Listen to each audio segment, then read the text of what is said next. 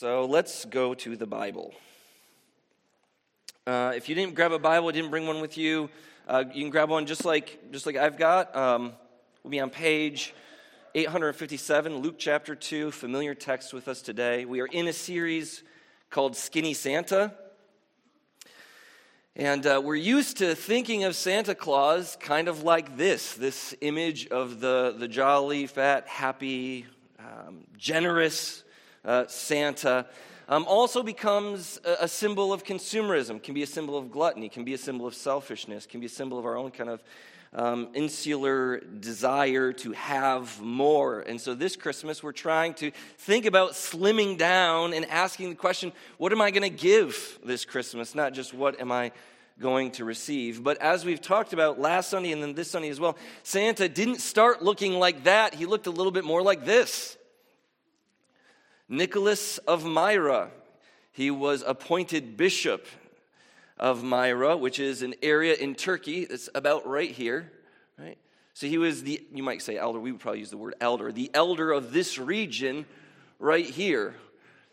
And, uh, and as that, he wasn't just a symbol of consumerism, he wasn't a symbol of gift giving, even. He wasn't even a symbol of joy and mirth. He was a, a devoted Christian man devoted to the church, devoted to spreading the gospel, in fact. in fact, the stories that we have um, that, that date back to these kinds of, of periods, uh, we call a hagiography. There's your $10 word for the $10 word for day. And a hagiography. It is a, a recording of the life of a saint. And these are all sort of very similar. They, they have certain things that are always attached to them. The saint always does some kind of miracle, and the miracles are always include some form of exorcism.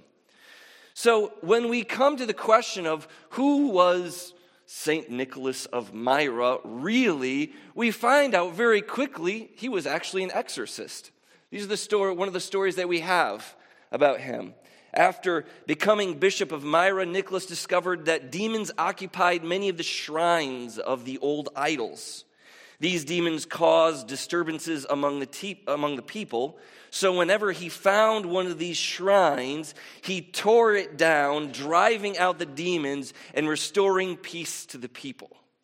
So, literally, Nicholas of Myra is doing his job as a minister, as an elder, as a spreader of the gospel, and he is walking through Turkey, finding old shrines, tearing them down, casting out the demons, and replacing it with the religion of Christianity, replacing it with the worship of Jesus Christ. Here's another story. The villagers of Placoma asked Nicholas to rid a cypress tree. So, this is probably some sort of sacred site. Might be think of like Druidic kind of worship, nature worship around this cypress tree. So, uh, the villager of Placoma asked him to rid a cypress tree of demons, and to do so, Nicholas swung the axe, like just like, hey, this is what's coming next. And he scares them, they run off. It's a silly story. I think it's fun. Here's another one. Hearing of, of the success, folk in the next village asked him to come and to rid, uh, to get rid of the demons that were living in that village as well. And again, the demons fled shrieking away. Well, there you go. Um, if your narrative of Santa Claus to your children doesn't include him casting out demons, your fictional Santa Claus is less cool than the real Santa Claus, right? I just want to be like, why did no one ever tell me this story? This makes Christmas so much more interesting. But I love this. And, and one of the things that we have to understand when we talk about casting out demons, because you, you, you have in your mind perhaps something very Hollywoody, very exorcisty. It's not just talking about evil spirits, like a, there's like some sort of haunted area, and, and Nicholas has to go in there and sort of like, I don't know, throw some sacred water around and cast demons away. This is not what it's trying to communicate to us. What this hagiography is trying to communicate to us is it's trying to tell us that Nicholas was busy about proclaiming the gospel. He was so busy about proclaiming the gospel that he went into areas that were steeped in sin and false religion and paganism and idolatry and corruption, and he brought the light of the good news there and cast out the darkness. And if you'll recall, that was a bit of the ministry of Jesus. Isn't that what Luke tells us? Opening up, quoting from Isaiah 9 2, he reminds us of the words of the prophet that the people walking in darkness have seen a great light. On those living in the land of deep darkness, a light has dawned. And you never know how bad you need light until you're in the dark and scared, right? until you stub your toe, until you're in need, until you're like, somebody turn the lights on, right? And this metaphor makes a lot of sense that the world is steeped in darkness and ignorance, and we continue to live out, and maybe even some of you feel this way live out the same mistakes over and over and over and over and over and over and over. Can I get a witness? Over and over and over and over and over, over and over and over, over and we just keep doing this. And we need light. And this whole season is about light coming into the world, and that light is particularly about Jesus. And it is imperative that we remember this. And really, what I'm trying to drive at, both with this story here and the scriptures we're about to engage with, is this it is prime time for you to be vocal about your faith. Now is the time where you can sing, O come, O come, Emmanuel, and ransom captive Israel. And everyone at work isn't going to go, This person's a nut job. It is the only time you'll be able to say, O come, all ye faithful, joyful and triumphant. O come ye, O come ye to Bethlehem. It's the only time you can use ye during the year without looking crazy or referencing to Kanye, right? I mean, we have a perfect time in which it is not awkward to invite someone to church. It's totally logical to invite someone to church. It's Christmas. It's like the name of the Savior is in the holiday. And so, our encouragement today is to not only remember who Nicholas of Myra really was, but to take on his example, to take on John the Baptist's example, and the apostles' example, and the very shepherd's example, and to become the people who are glorifying God, because now is the time when you can do that. Now is the time when the world is ready, willing, and interested in listening to you tell them about the baby that has changed your life. Let's dive into Luke chapter 2, right? Here's the story. This is what it's all about. Uh, we already got a little bit of it from Steve, but we'll start with verse 1. Take a deep breath, right? Let all the other stuff go, and let's be here. In those days, a decree went out from Caesar Augustus that all of the world should be registered. This was the first registration when Quirinius was governor of Syria, and all went to be registered, each to his own town. And Joseph also went up from Galilee into the town of Nazareth to Judea, to the city of David, which is called Bethlehem, because he was of the house and the lineage of David, to be registered to marry his betrothed, who was with child.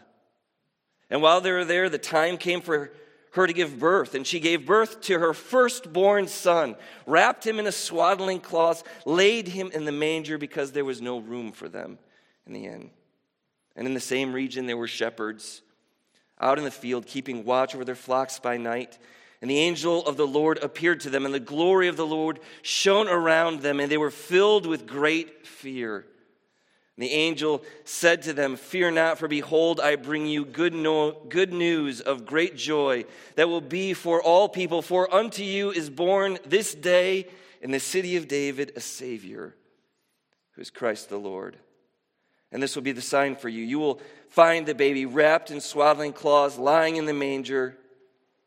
And suddenly there was with the angel a multitude of the heavenly host praising God and saying, Glory to God in the highest, and on earth peace among those with whom he's pleased. And when the angels had went away into heaven, the shepherds said to one another, Let's go to Bethlehem, see this thing that's happened when the Lord has made known to us. They went with haste then, and they found Mary and Joseph the baby lying in the manger.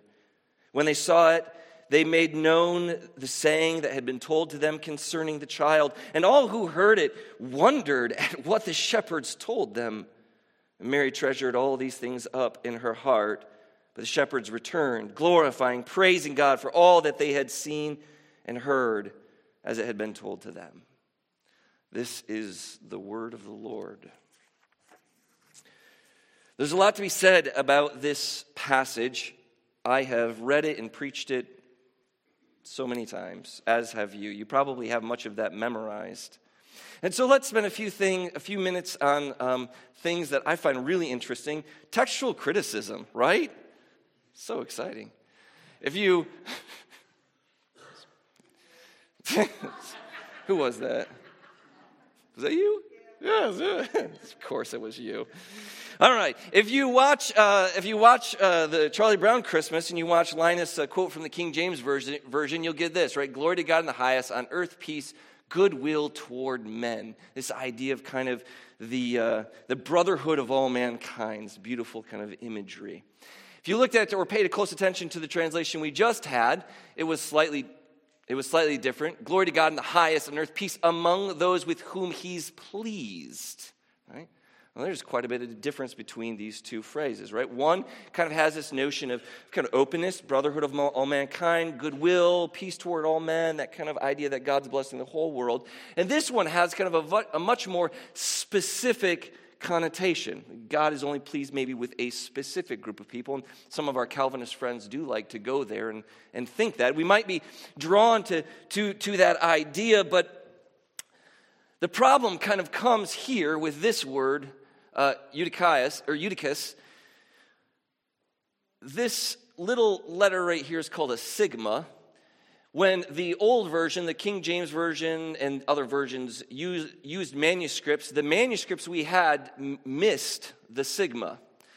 When we found older manuscripts, we realized, oh, the sigma does belong there. And so then you have the modern translation because this is indeed closer to the original text. So they added the sigma, and now we have with whom he is pleased. That brings up, of course, the important question who is God pleased with? Who is God pleased with? It's interesting because who has he come to see?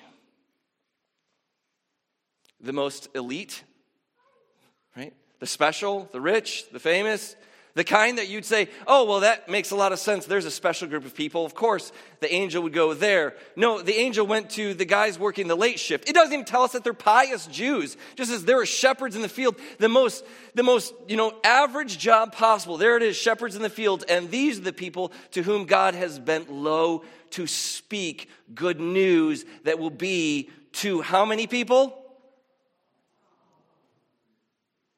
Try again. How many people? All people. That, you got worse the second time. I don't know how that happened. I was trying to. All people. This is good news, right? For all people, right? That's what's going on here. We're good news for all people. So even as he's speaking, even as the angel is trying to say, with whom God is pleased, I think he's leaning in because the shepherds of all people that night have to be thinking, working the late shift, I am certainly not the one that God is pleased with. If you've ever worked a late shift, you know what I'm talking about, right? I got it. Charismatic in the room this morning. Yes, we know what that's like. And these are the ones that God has come close to. In fact, let's go a little deeper on this. Let's, let's kill this horrible notion that we have of Mary like giving birth in the gutter or some bizarre Renaissance stable that we all have on our shelves at home, the least accurate depiction of anything ever in the history of the world. And we keep on putting them up. I've seen this. This is my friends love this one. They love this one. There's elements of this picture I really like, you know? Um, there's a lot to really like about that, except for the fact that uh, the word in your Bibles, if you're looking real quick, that word in there at the end does not appear in your Bibles. Well, it does appear in your Bibles, it doesn't appear in Greek, right? It isn't that Jesus didn't have room in the inn. It wasn't that they didn't love Jesus and they kicked him out back, that they didn't care about him. And so here he is, this poor guy in a stable. No, this is what a home looked like. We probably do this every year, but this is what a home looked like.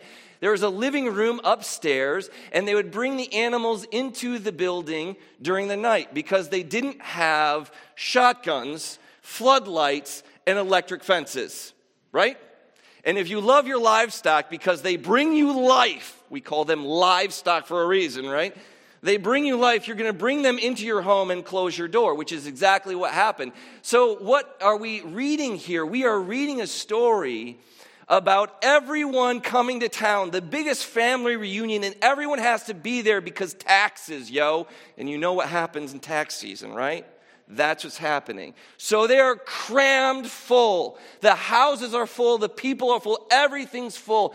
And Mary does what happens when people get pregnant she delivers. And so they bring her where they have room. They bring her downstairs and they, they use what they have because everything's just jam full. It's not like this is the only baby in town, right? But this is the one that has just been born this night and brought into this home. And so, what we read in this text is not Bethlehem not caring about Jesus, but rather average people living out ordinary lives. And these are the people to whom God has sent his Savior. Who is it that God favors? He leans low to the average home in Bethlehem, to the scared first time mom and the scared first time dad. He leans in low to the people who are working a night shift, struggling to make ends meet. He leans in low to these people and he says, The glory of God is given to you. Peace. That's good news. That's a good word full of hope and life and possibility. It fills us with wonder that God would have such love for such ordinary things, and yet God seems to love just that. And that puts us in great positions to recognize both our own loneliness and submit ourselves to God, but also to have great joy and great peace because if an angel, the army of God, stands before these average guys, and the armies of God, I don't know what the armies of God look like, but I assume that they outstrip any army I have ever seen in reality or in life, right? I mean, imagine the armies of God. How scared would you be? And the armies of God lean close and say, Don't worry about this, we're not here for you. Good news. Good news. We're here to tell you peace has come. And we're here to bring that hope to you. And this is the season, my friends, when we must most keenly both remember but also declare that good truth. Isn't that what we see out of them and when they saw it, they made known the saying that had been told them concerning the child, and all who heard it wondered at what the shepherds told them. There's something I particularly like about this, and that is that it doesn't say that anyone believed them. right? Because if somebody came rolling in and said, "Listen, I just I just got off the line, but let me tell you, I was like I was like drilling this part in and all of a sudden an angel showed up and said, The Messiah's here. You might say, Dude, you need more sleep. Like, time for you to beg for first because this is not working out, right? We, we aren't told we have to convince everybody. You aren't told that you have to explain where God came from. You don't have to describe everything in detail and answer all of the questions. What do the shepherds do? They've encountered God. They have met joy and they are pouring that joy out into the world. And people might believe them and they might not. But either way, they're not responsible for the outcome. They're responsible for the testimony. We aren't responsible for the outcome. We're responsible for the testimony. And now is the time when we can make that testimony plain, loud, and clear. Come to Jesus. Come to Jesus. He is peace. He is hope. He is light. He is life. Come into the church and experience the community of the saints, both broken sinners and redeemed saints, somehow held in this weird conglomerate contention that we have. Come and experience it. That is our message. That is our marching orders. That is what we're supposed to be doing. And if we aren't doing that, brothers and sisters, How many times have you asked God to act in your life? Anybody ever prayed that? God, please move in my life. It occurs to me that perhaps God is less willing to move in my life now if he has moved in the past and I never gave him glory for it. Right? I mean, the reason God moves in our lives is not just for our own good. Remember, that's what he comes to Abraham way back when. Way back at the very beginning, and says, I'm going to make you of a great nation. I'm going to lead you all the way to the point where you are the one who has brought about the, the coming of the Messiah. And he says, What's it all about? That you would be a blessing. God grants us the greatness of His presence, His joy, His miracles, His, His movements in our lives so that we can use them to bring more people to Him, that He can heal more people. Make sense? But if we don't ever bring glory to God for what He has done in the past, why is He going to act in the future?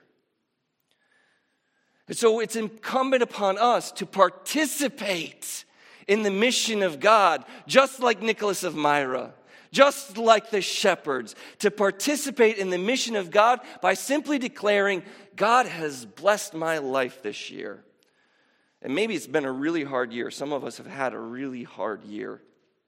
But there were some silver linings there, moments where God moved and you met mercy or grace my challenge to you, the skinny Santa challenge, if you will, is this that you use this opportunity, this opportunity that you have right now to declare what God has done for you, all that God has given you, all that God has forgiven from you, all that God has granted you in Jesus Christ, that we might make his name known.